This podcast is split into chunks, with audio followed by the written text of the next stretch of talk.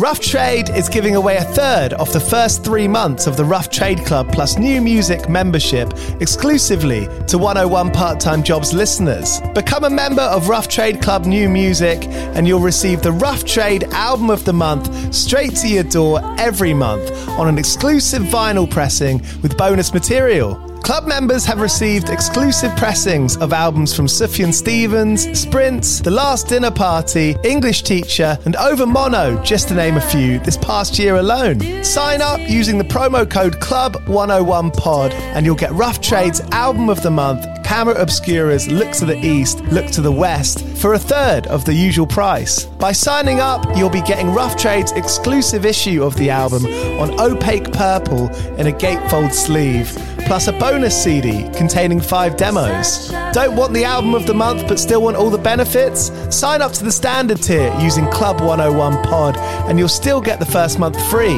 You'll also get free shipping on all orders, 10% off at the bar and on secondhand vinyl in store, and exclusive access to sold out Rough Trade events. So don't hang around. Head to roughtrade.com slash club and sign up with the code CLUB101POD. That's CLUB101POD and claim money off Rough Trade's Album of the Month today. This offer is for UK residents only.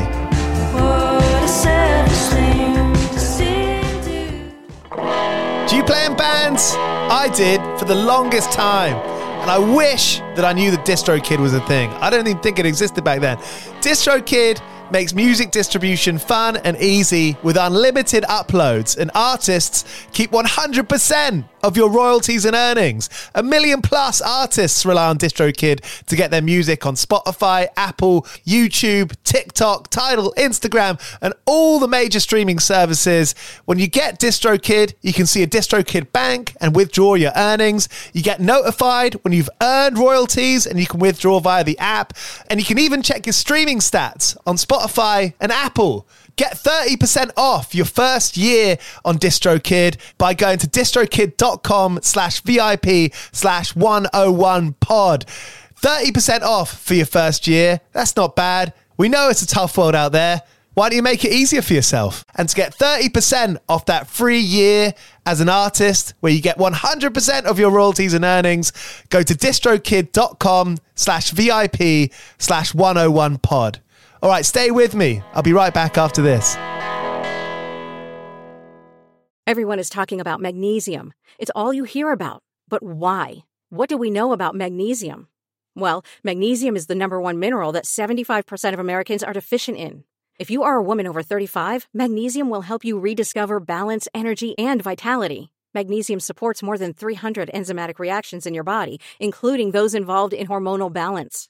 From functional medicine doctors to mental well being and female hormone experts, we all know that magnesium is the one mineral to improve all aspects of well being and health. But which one?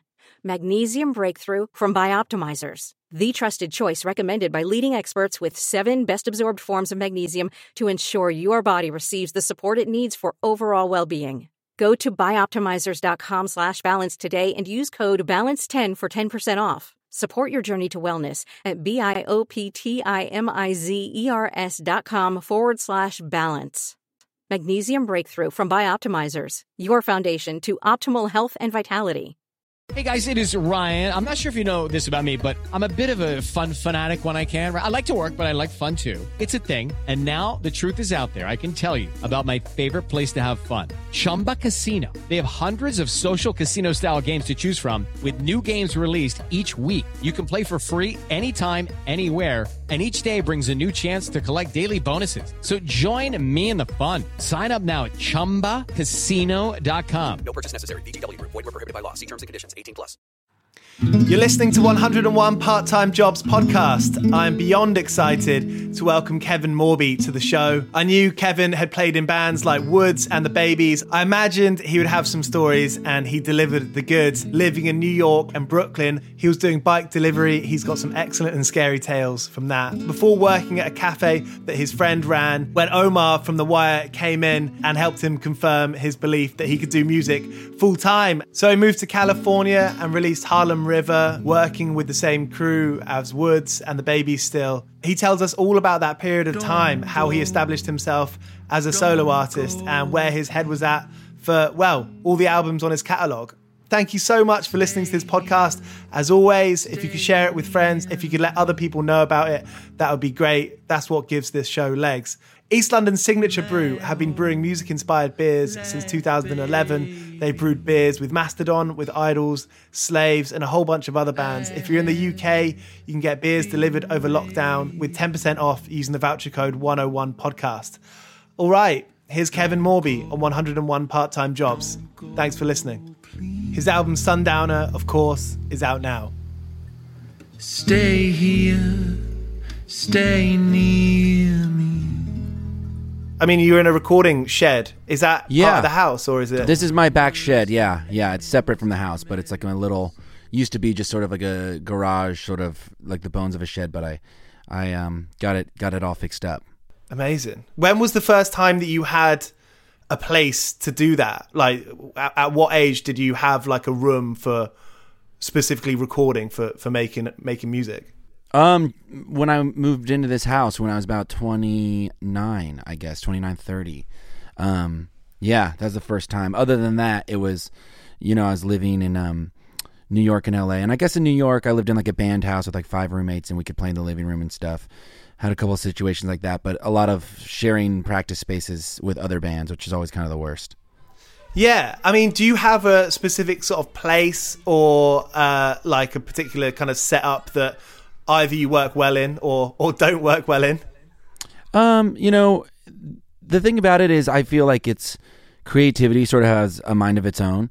Um, you know, I've written some of my favorite songs that I've written um, in like a sterile Airbnb or you know um, in like a you know ten minutes of downtime backstage or something like that. Um, but uh, you know, I, I don't work well around other people. I guess I, I like to. I, I you know that's probably a common thing, but I like to have like my own space and feel like I'm gonna have no distractions. That's got to be a skill. I mean, living in a house with other people. I mean, were you ever tempted to just kind of want to hang out all the time? Yeah, of course, of course, and um, you know, it's hard to just get into the sort of, you know, deep parts of your psyche when you can hear your roommate cluttering around or something like that. You know. For real, especially when like your your music's so so like vast and kind of has its has its like world of its own. That kind of element. It, it's it's it's real like escapism, really. Yeah, yeah. Well, thanks. Yeah, I um, you know, I, I've I've said this a lot in interviews, but I really like to write before I go to sleep or right after waking up, and it's not like I I plan that out. It's just I have a guitar hanging on my wall next to my bed, and um, you know, if I'm on tour, I'll just have my guitar out, and um, I like those that time of those times of day because it's your your mind is sort of not distracted. It's kind of half asleep, half awake, and it's just sort of it's not concerned with with um, doing anything particular. It's just sort of opening some doors to your consciousness that will let a, let a few important things out. I think. And of course, that's like the escalator onto well of of Sundowner, right? Yeah, yeah. You know, Sundowner actually. You know, I wrote that in this house when I just moved back to this house, but that album was really kind of done. The the thing that sort of unlocked the or you know held the key to those those doors was uh, this four track machine. You know, I was starting to work on this four track and having a lot of fun working with it and something about wearing headphones and like hearing myself go into this machine and, and be shot right back out at, at myself i was writing in a different way it was creating this new sonic platform that i was very comfortable in and it sort of opened up um, a new way of songwriting for me You said in a couple of interviews about it how like you used it like an instrument in itself. yeah And so, I mean, it makes me think like that must be a nice antidote to to all the software and hardware at, at your disposal. Yeah, you know, even because sometimes I'll record stuff onto Pro Tools and stuff, but I always like to lay like a base with um with uh um the four track with just working on tape. Like I like to not involve screens as much as possible. I'm working on this thing right now where I'm scoring um a little short film thing for a friend and um I you know I, I started to work on Pro Tools, but just looking at the screens, it's hard for me to get inspired. But when you're dealing with this sort of analog um, you know, it's just aesthetically pleasing to me. So I can kind of lay the foundation there, begin the song there, and then dump it into the computer. But um, yeah, the, I'm, I'm not inspired by the computer, I guess. Some of my favorite records, the liner notes or the or you know the artwork is sometimes to do with analog or tape or that kind of stuff. And you know, after all this time, it's still inspiring, isn't it? Yeah, yeah, I- it really is, and it's funny to think that at a certain point in time, it would have seemed like a advanced technology. Like maybe someone was like, "Oh, I don't work on those things; they're too, they're too distracting," and but now they feel very archaic. When did you start recording yourself? Then when did well production? You know, when did you start real producing yourself? Was that at the start of like Woods and the Babies, or even before that? No, you know, I'm really bad with that stuff to be honest, and I love paying people to produce my records and engineer and stuff because it's it's so, I'm so bad with it. But I do enjoy doing it uh, through the demoing process, and I think I've gotten better. Um, I always kind of feel like I'll get good enough to release music um, at a point where my songs will get bad. Like that's how I feel. Like I'll I'll be in my 50s and be like, I finally can make something in my shed that's of record quality, and then you know, the, but the songs will suck or something. Um, hopefully that doesn't happen. But um, but I've always been around like the woods. Like when I was in woods, like uh, like the woods process was, um, recording ourselves and Jarvis, who plays in the band and is still in the band, and, and Je- even Jeremy, the the sort of leader and singer of that band, we're always uh, recording in the living room and had like a little uh, recording setup, and they've only gotten better and better at it. And then in the babies is always pretty DIY and working with friends in terms of recording. Um, our friend Jarvis from Woods, and then our friend Rob um, Barbato, but yeah, I've always been around it. I, I think just for me, um, when it comes to putting down what I'm going to put out into the world, I just don't have enough confidence in myself. Like I want to completely lean into like the creative part of it and not be distracted of like where do I set up a microphone and how do I get a good sound. But I do have a lot of fun demoing, and I think demoing is such a crucial part of the process because it's where you find you know, it's where you, end up writing all of the sort of fun stuff, like the the lead guitar parts or you know percussion part that you're really excited about. So I really enjoy the demoing process. This podcast is all about how people get by playing in bands in the earlier years, and that period of Woods during that time is is something that I find really fascinating. You know, doing something basically full time, but having to do everything else around it to sustain it. And so it makes me think. I mean, Benny from the Gaslight Anthem said in one of these episodes that he thinks there's no middle class in music. That's interesting. He said there's no middle class in music. That's funny because I kind of feel like there is a middle class in music.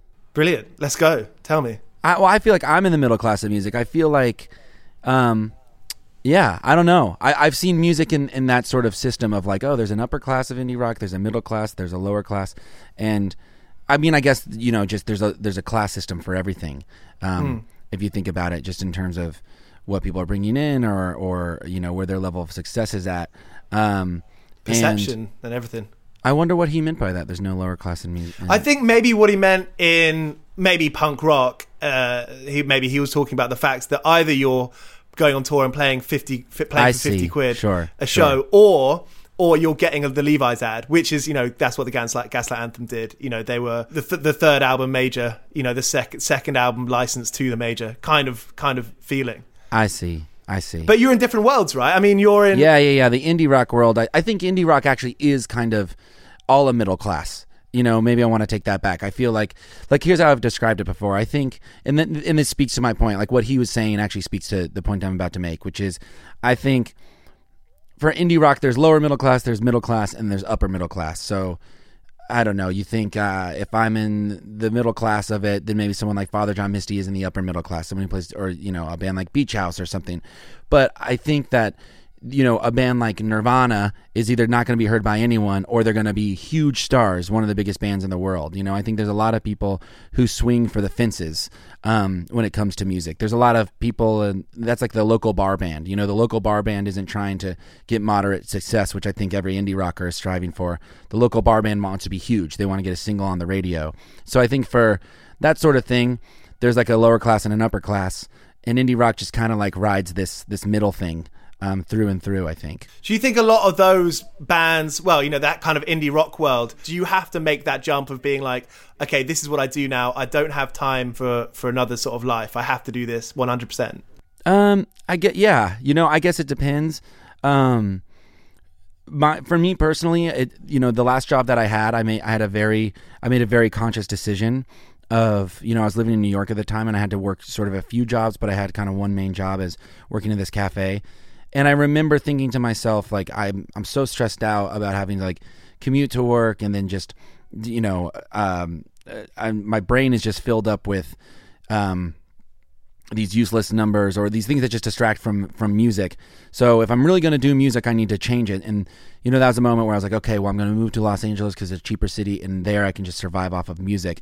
So I do think inherently that being an artist, um, if you throw yourself all the way in, um, then you know you have a higher chance of of success. Um, but at the same time, I mean, there you know, there's there's many people who work normal jobs and then make incredible, you know, legendary historic art on the side. You know, it's like the Henry Darger, Darger thing where. You know, after a, a, a lifetime of being a janitor, once he passed away, they found all this amazing art he was making all along the way, and um, yeah, you know, there's in, especially in something like indie rock, you always find out like, oh man, that person, you know, who made that iconic record was a teacher at the time, or or you know, whatever. There's a bunch of examples like that. But I do think that I, I like the idea of of throwing yourself into the fire and, and into your craft and just giving yourself all to it for better or worse. And of course, it requires going on tour. Yeah, yeah, you know, and you know that's something I feel very fortunate about. Where I started touring when I was so young, started touring, I guess, quote unquote, professionally. Yeah, I was making some money on the road, even though I would maybe like technically lose money, but like Yeah, there was money being paid to us at the gigs, even though if like the net worth was, uh, you know, a, a negative. But um, but since I was 19, and so, but I used to look at touring. Like I was lucky to to begin at that age because, you know, it, it felt like a vacation at that time. You know, I see a lot of people um, who are just now in their late 20s, early 30s who are wanting to make a go of it. And I do feel for them because I know how hard it can be out on the road, especially if you're in a situation where you're not seeing much return or, or you know, not many people are coming out to the shows because it's hard on your body and your soul and your, your spirit. So I feel very fortunate that I started when I was really young when it seemed like a vacation. And as much as I still love it now and I love playing music, the travel does really wear on you. So, um, you know, I'm just I'm I, I'm I'm fortunate and lucky that I started as early as I did. you know, releasing a record, going on tour, releasing a record, going on tour. Like, like you know, anyone can see how that can be maybe you know a repetitive process or or something like that. How do you kind of how do you try and keep that new and fresh? And how do you find how do you try and sort of give yourself time to find new ideas and new inspiration amongst all that time? Um, you know, I just think it's a lifestyle. I think it's it is new and exciting because you're always working with some new material. Obviously, in the beginning stages of it, it's always the most fun it's going to be. Um, because it's the first time that you're doing it. Um, but you know, but with that said, you know, yeah, you, you can gain certain comforts or, or things will change and things get better. Sometimes things get worse. Um, but I think at the end of the day, I've always found a lot of comfort and faith in the fact I, I always feel like touring musicians are sort of like the soldiers of art. You know, it's the only other time that the word tour is used outside of the military, really. You know, you go on tour. Um, and I know maybe if you you're an author, you go on like a book tour, but that's not that doesn't last very long. But like musicians just tour and tour and tour, and there is this element of putting our lives on the line to do what we, you know, we hold sacred to us. Um, you know, we leave our families, and I can't tell you how many funerals and weddings and um, you know birthdays I've missed over the years. They're just kind of like this this phantom, you know, just flying through the universe. Um, but um, yeah, you know, I so I think it just becomes part of your lifestyle. You learn to to love certain things about it, even though some things about it are you know hard. But um, it, it stays new and exciting just by writing new songs and putting out new records, having new playing with new people, taking new people out on the road. Um, so just yeah, there's there's ways to keep it fresh. You know, I mean, I think being alive inherently, like you could get bored doing anything. So you always just have to find creative ways to to make it interesting. anyone's going to be going through their own hard periods and their and their tough times and you must have been through a few of those at this point in your career Yeah, absolutely. You know, someone. It's funny because you like you forget certain times. You know, there's this one tour that we did um, that a friend asked me about, and I forget why they asked me about it the other day. But they were like, I, I, you know what? They were asking like, um, what was the circumstance of making your album City Music, my my fourth record, and I I'd really forgotten about it, but um, you know, I was I was I was telling them like, oh, I'd gone on this tour beforehand and through England, and it was the winter, and we had this kind of hard tour. Or no, you know what it was? I was talking about this shirt that I lost.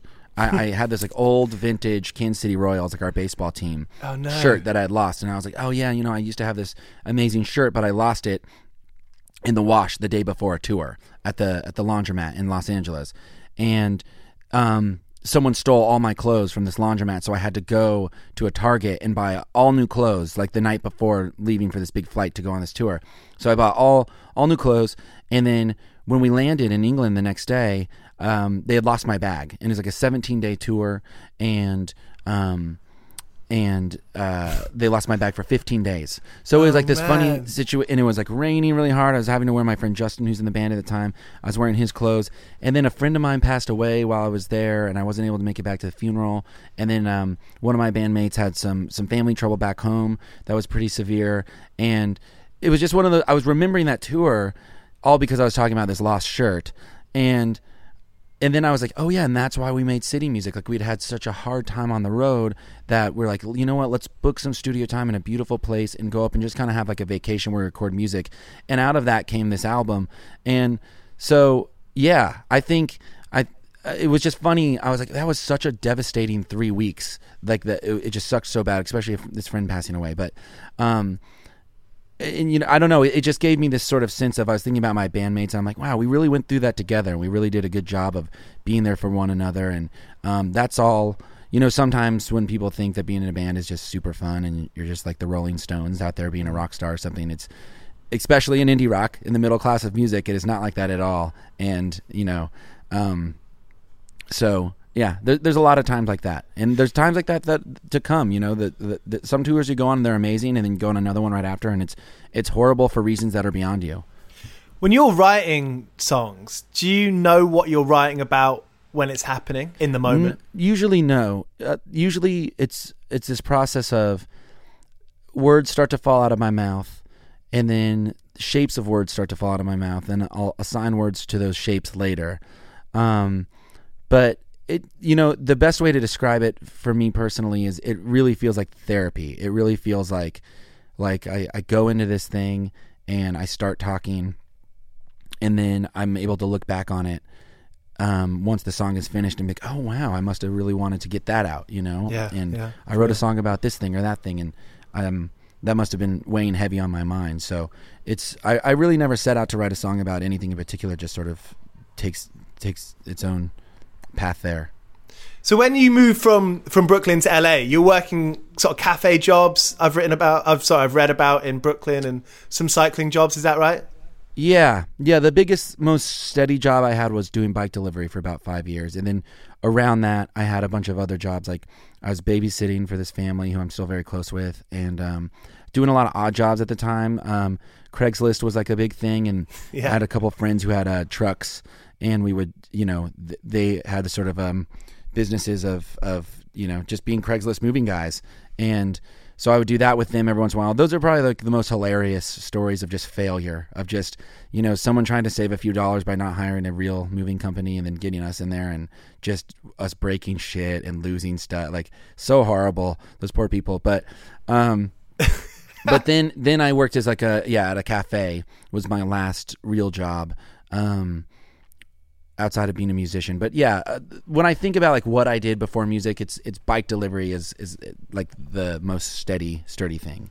Did you sort of acclimatize? Did you kind of um, uh, what's the word I'm looking for? Uh, like subscribe to that kind of um, bike messenger lifestyle? I, I mean, I know a few people in London, and there's very much like a lifestyle that they have. Not at all, actually. It's funny because in in Brooklyn, you know where I was doing it at. There's like two types of bike messengers. There's like the the diehard people that I think you're talking about who had like fixed gear bikes that were really nice and like they would, would deliver for like yeah yeah exactly exactly. And they'd have like eight different you know restaurants that they're working for at any given moment. And um they were really good at it and took it really seriously. And they like kind of like how I am with music you know like any money they made on it they'd put it back into like their biking gear or their bike or you know they just it was a lifestyle I guess. And then there was people like me and um, there's a lot of people like me, and I guess we were just actually musicians looking to make money in between tours. It's kind of like the most dependable job as a musician, and um, uh, yeah, just people. We had like the shittiest bikes. We had, you know, like you'd see people out like in the winter doing bike delivery um, who took it seriously, and they'd have like heat tech gear, and they looked cool, and like water resistant stuff. And then there's people like me who would just like layer up with like hoodies and like, you know, like just just clothes that would get soaked and like you know, uh, like like uh, dollar store gloves, you know, and and just we we looked like little kids out there on bicycles, and yeah, our bikes were kind of like the shittiest things that we could, you know, like hundred dollar bikes that we could just run into the ground. All my bikes that I, I would like, use them for like two years, and then they would just like die, and I would just like leave them on the sidewalk and just buy a new one, you know. And not to be a Um, bummer, I mean, it's kind of, it's, I love that aspect. It's, it's, you know, I'm sure you got some funny stories from that, but it's pretty dangerous, right? It's so dangerous. You know, it's so funny when I go back to New York now. I have so much respect, and since since you know, like for five years I was delivering food, so That's I've a long time. Five years is a long time. It's a long time, and that was always in between tours and stuff. And you know, so I'd go on tour, and again, a lot of those tours I'd come back having lost money. So I would be like, I have to work as much as possible. You know, like I would be on the road, be like, I'm going to be back in a day. Can I work every day this week? And so, you know, I would get home and just jump right back into it.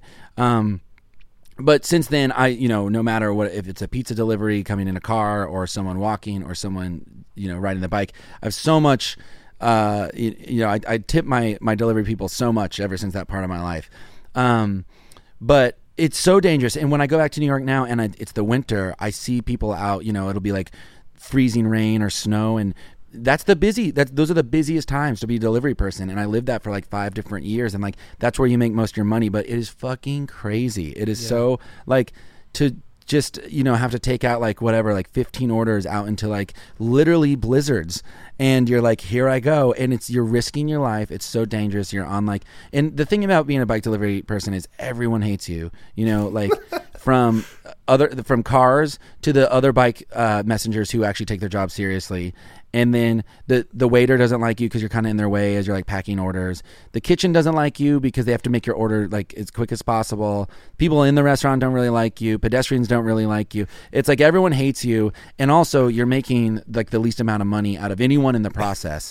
and you know, and then people you get especially in the winter like what i'm talking about or like in rainstorms you get to people and they're mad that their food is cold and it's just it's this very thankless job but a job i was very fortunate to have because it's i don't know any other job really that would have allowed me to go on tour as often as i was and still allowed me to make money when i'd come back And that must have kind of shaped your identity. I mean, if you didn't have like, you know, thick, tough hands and a thick, tough attitude before that, that must have given you that. Yeah, I guess so in a way. I mean, and I was pretty young at the time, so I was just down for any sort of adventure, I guess. Yeah. Um, and you know, these are times where I'd be out on the road and I, you know, we're crashing on floors, and I would just like smoke a pack of cigarettes a day and get as drunk as possible every night. Like I was just, you know, partying in every aspect of my life and showing up to work hungover and delivering people fried chicken on my bike all day long.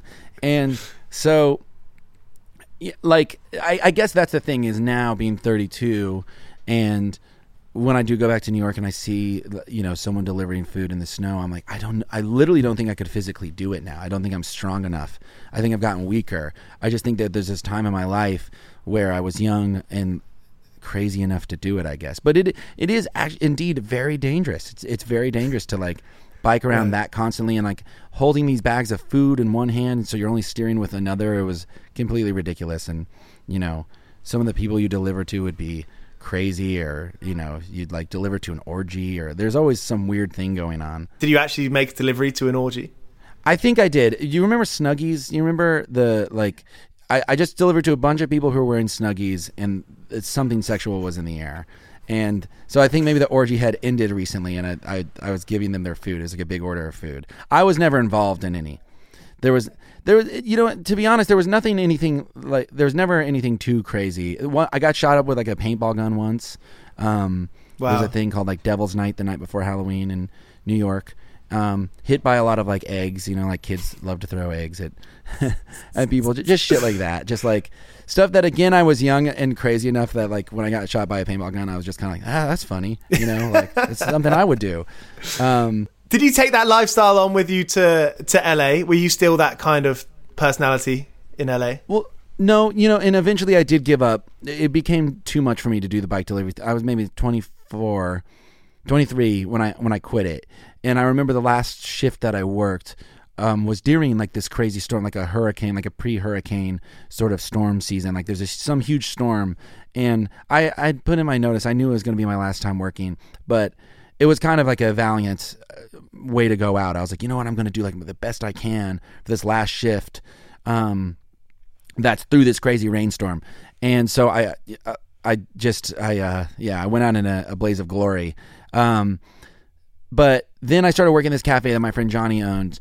Um, in Midtown Manhattan. So it was like a little bit of a commute for me and that was it was totally like nice job and I was like really thankful to to have it for from him, but that is really where I started to like prioritize music and I started to look at my life like okay, you know what? Like I really want to do whatever it takes to just make music my main thing and how do how do I put that into action? And then that's when I moved to LA. And so LA I sort of had a clearer perspective like you know, when I was 22, 23 doing bike delivery, I was like, well, you know, my life is just I play in bands and I deliver food and I party.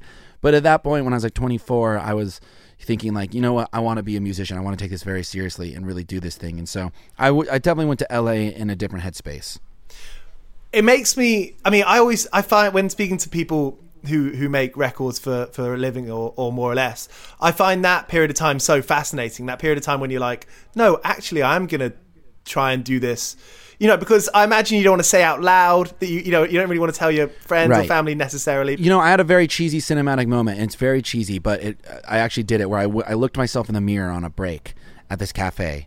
Where I went, I went into the bathroom for my break, and I was just like exhausted. Like I had opened the cafe that day or something, and I was just, you know, and a lot of this stuff I'm doing it like the night after like playing shows, or you know, I'm just sort of just living this exhausting lifestyle, going on tour, which is in and of itself very tiring, and then coming back home and having to like jump straight into work. And I remember looking myself in the mirror and being like, I can do this. Like if I quit this job and I go to a cheaper city and I just throw all myself into music, I think I can do this and I have to do it. I have to try. And so I had that moment. Um, and then I kind of like made my plans for how I was going to move to California and I was going to quit working in this cafe. And I, on my last day working, I took it as a good omen. I'm a big fan of The Wire. Do you know what? I've never watched The Wire. Uh, Michael K. Williams, who's uh, plays Omar Little, um, who's one of my favorite actors, and that's one of my favorite characters of all time. He um, he came in on my last day, and I took it as a good omen. And I don't know why. I don't even necessarily really know his story at this point. I'm a huge fan of The Wire, and he came in, and it was like during this like lunchtime rush, and it was like a line out the door, and I was working the register. The other thing is, I don't drink coffee, and I know nothing about it. I don't know how to make it. I've never really drank coffee, and I only had this job because my good friend Johnny gave it to me, and he was the manager. Um, I called him the owner earlier. He's the manager. Um, but without Johnny, I wouldn't have, uh, you know, had a job there.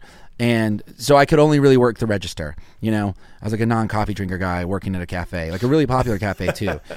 so I had this line out the door, and then he came in, and I, for some reason, it just sent me off. Um, very optimistic. You know, he came Yeah. in, and I, I, he was with his agent, and his agent was kind of doing like conducting the the you know the payment and the transaction, and I saw him next to him, and you know, sort of celebrity style. He had like a hat sort of over his eyes, and he, he looks like they had just gone shopping. He had like two bags, like a bag in each hand, and um, he obviously didn't want to be noticed, or or or you know, he was trying to like conceal his identity, and so, but I saw that it was him, and I was talking to his agent, and I just had this moment of like, you know, it's my last day.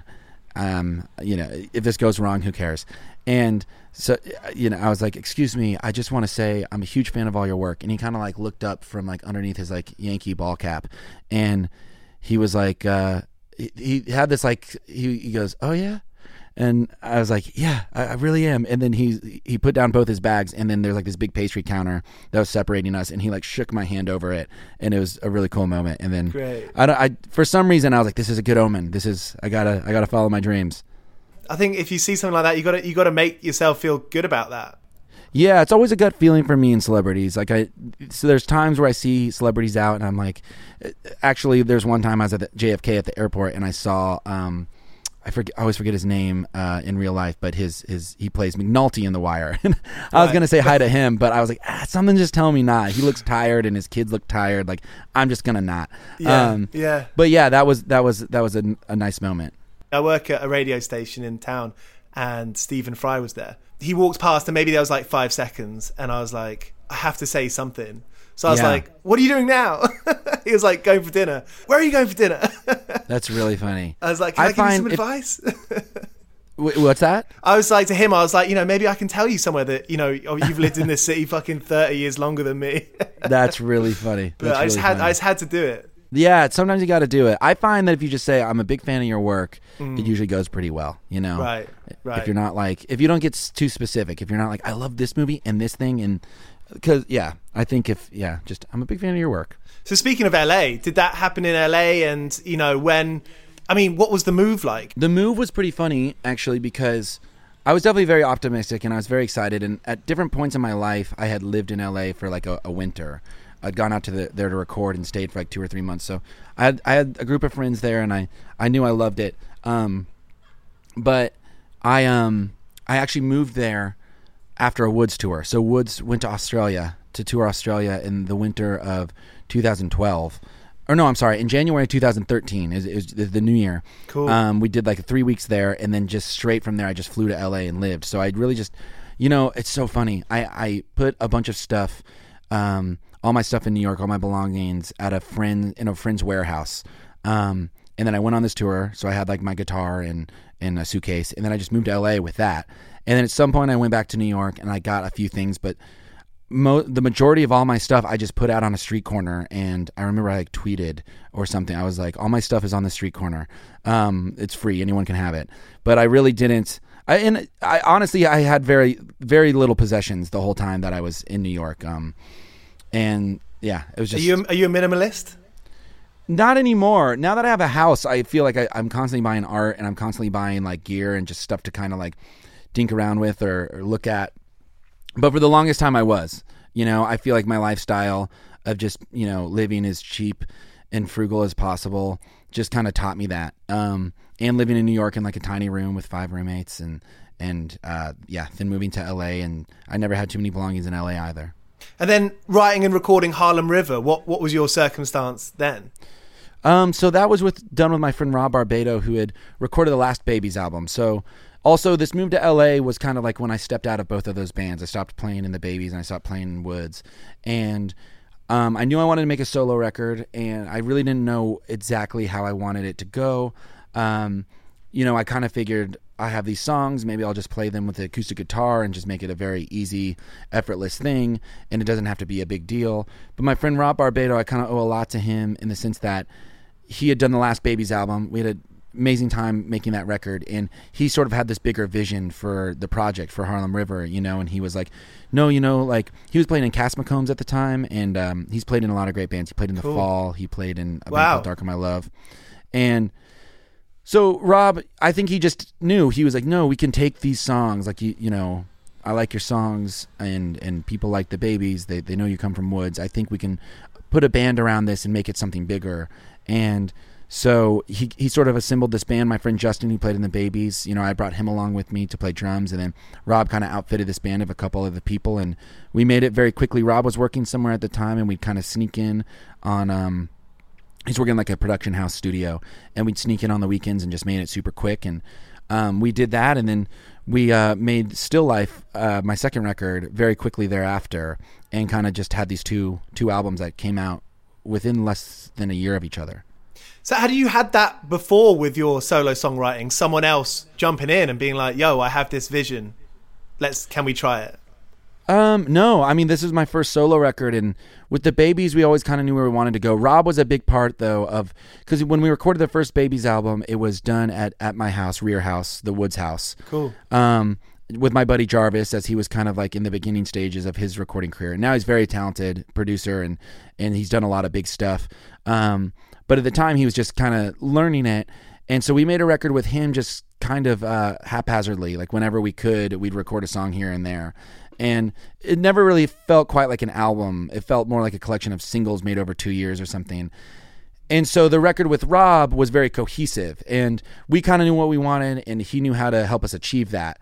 So then, yeah, when it came to Harlem River, which is kind of a grab bag of songs, it was kind of songs that were spanning the last like five or six years of my life. They're kind of old and just kind of just felt like yeah, this might be a one-off thing. I don't really know.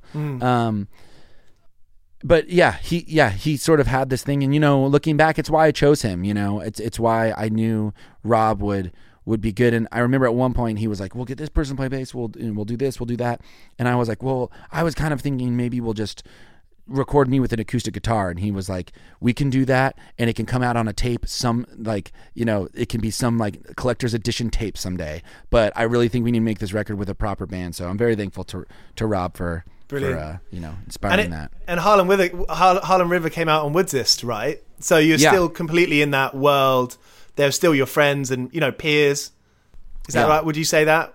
Peers is kind of Absolutely, I would word. consider those guys are like brothers. You know, like we're like family still.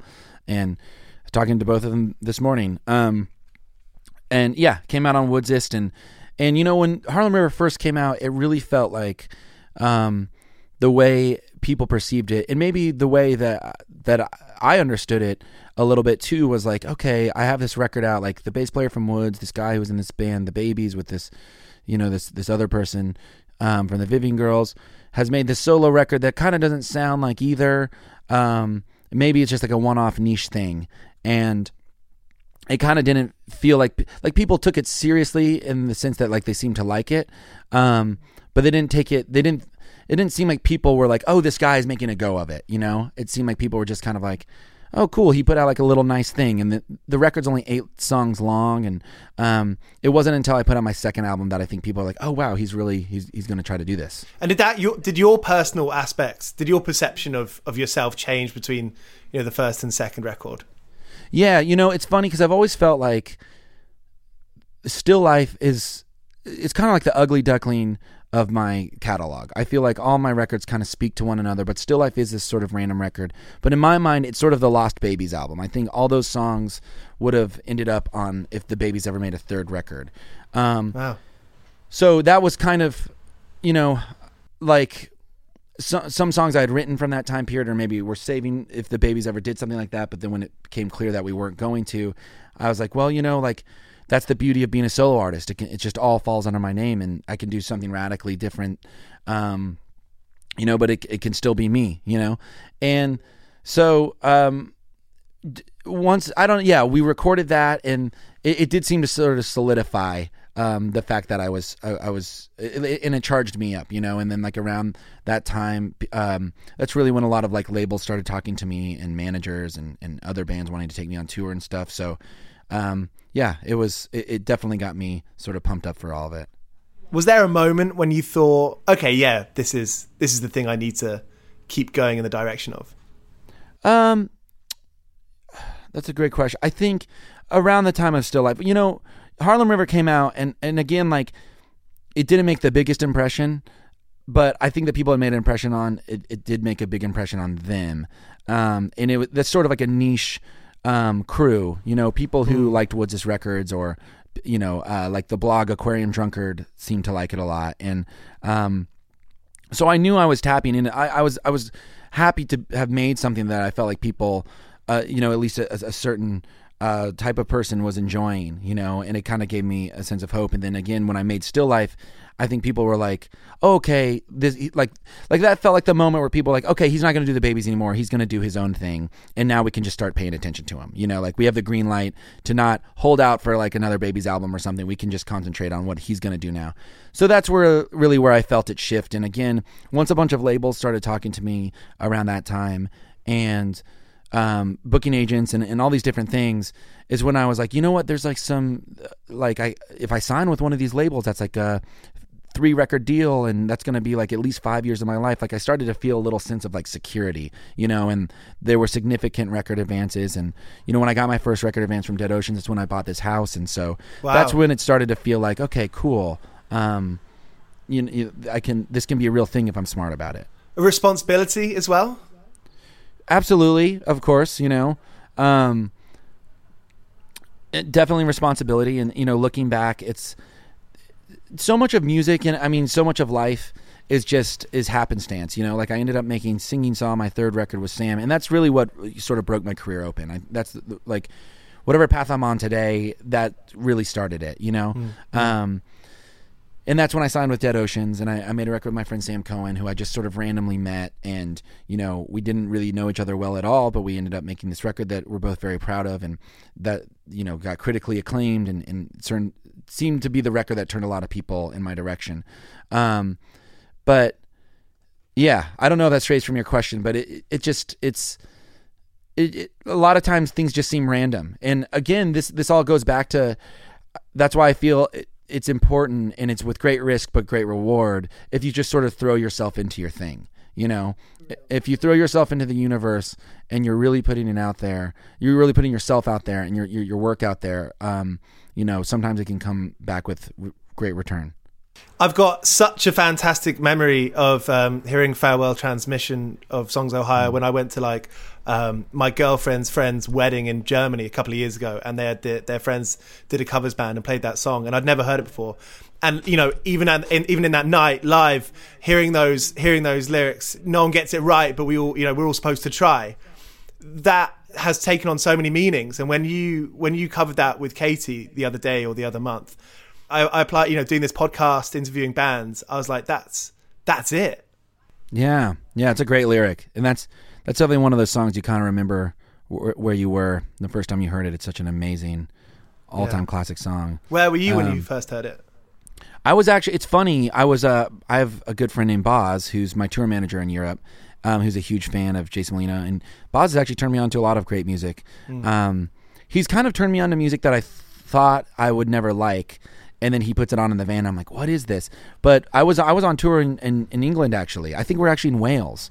Um, and he put it on and I remember feeling homesick and there's something about it that's so American sound. There's so it's so Midwestern sounding, you know, and that that uh, slide guitar line is so good and it's just just one of those things and you know, it's like Neil Young or something. It's like totally, it's just so totally. powerful. Um, but I remember he put it on, and it was just one. Of, I was like, "What is this?" He's like, you know, he told me his Electric Magnolia Company, and I, yeah, I guess I was a little surprised because I thought that's, that's a name I'd always heard, but never thought I'd like for some reason, and um, I've just been a super fan ever since. Touring through Europe, like having having that live where you know, going back to the middle class of music, was was there a time when you were like, okay, this is I mean, do you feel comfortable with it now? I mean, obviously the the new record and you know, oh my, when Oh My God came out, I was like, oh, you've got a real aesthetic going on. You know, the videos were this completely different thing, this cinematic experience, and mm. this is more than just music. This is a this is a big vibes, big feel. Well, thank you. Um, there's a few moments when Singing Saw came out.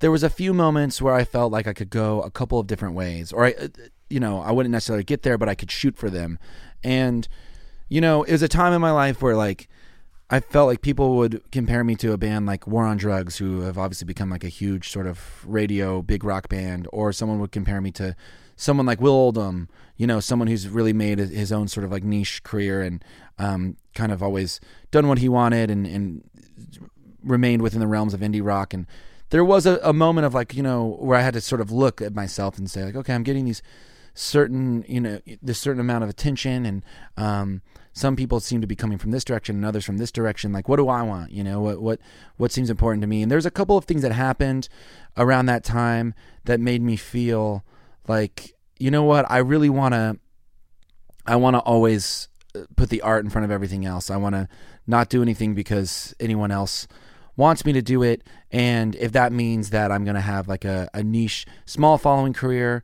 that's amazing, you know, because uh, to have a career in music at all is, is incredible. And if that means that I'm going to, you know, uh, play big stadiums or something, that's cool too. But I'm not going to aim for that. You know, I I, I really want to just create my own world and um, keep it strange and interesting and have that be my thing. I, I think it's it's always been like a slow burn thing for me. And, and any of my, my favorite artists and their careers, it's always a slow burn. And I always really admire the slow burn.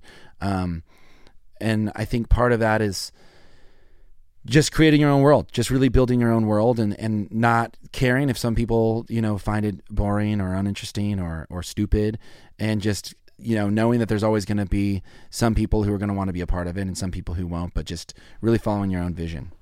Being an adult, it's about playing the long game, right? Yeah, absolutely. Absolutely. You can, I love the quote. What's the quote? Uh, you can have it all, just not in one day. Yeah. Yeah, and you you know it's great to you learn your own mistakes. It's great to go through these journeys. Yeah, you know, it's funny. It's at this point now, and my heroes have always been these people who are very candid, like you know, like Patti Smith. Um, Mm. I, I'm a huge Patti Smith fan, and I've heard her talk in countless interviews about you're going to release records. Uh, she gave some interview a long time ago. I, I should find it, but she's like, you know, you're going to release as an artist. You'll you'll put you'll release things, or, or you know, you'll you'll make stuff that you think is going to be huge, and no one understands it, and it gets slammed, and then you'll make something that you think no one's going to care about, and then everyone loves it. And a lot of times it doesn't make sense, but you got to just you got to follow your own path and really try to not let in, in any of the noise distract you.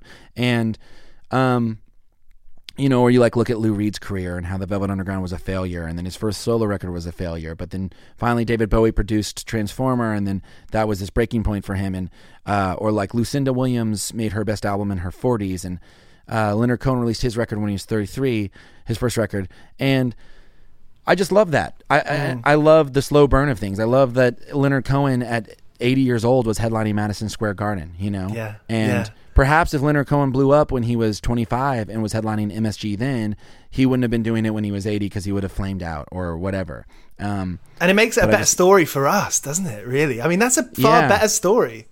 For sure, for sure. And I, I just like the the pacing of it is it feels so natural. It feels so unnatural. And you know, again, I've had friends who've blown up overnight and they, you know, their careers uh, really uh, bottom out, you know. And then I've had friends who have really uh, made a, a great career out of, you know, the their hype or whatever. Um, and you know, I'm sure there's people out there who think that I am overhyped. I'm sure there's people who are like, oh, "What's Kevin Morby talking about?" You know, like he's he's a hyped guy. He gets hyped at every turn. And then there's some people who who don't think that. You know, like it's all perspective.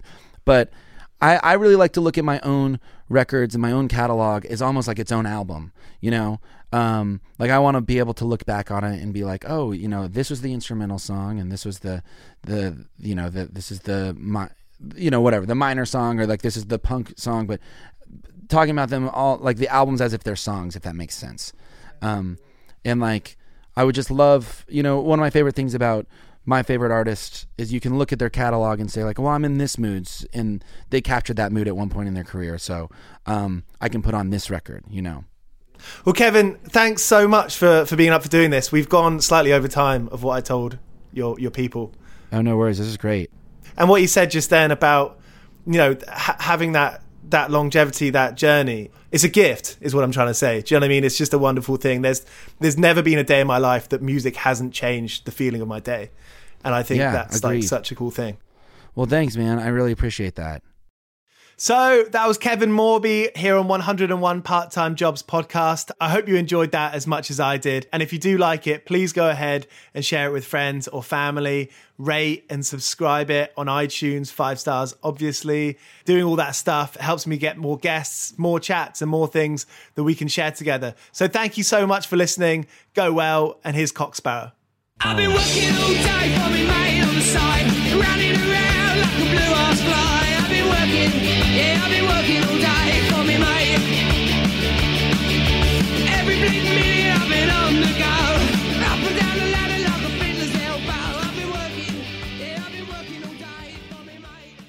This is a Mighty Moon Media podcast.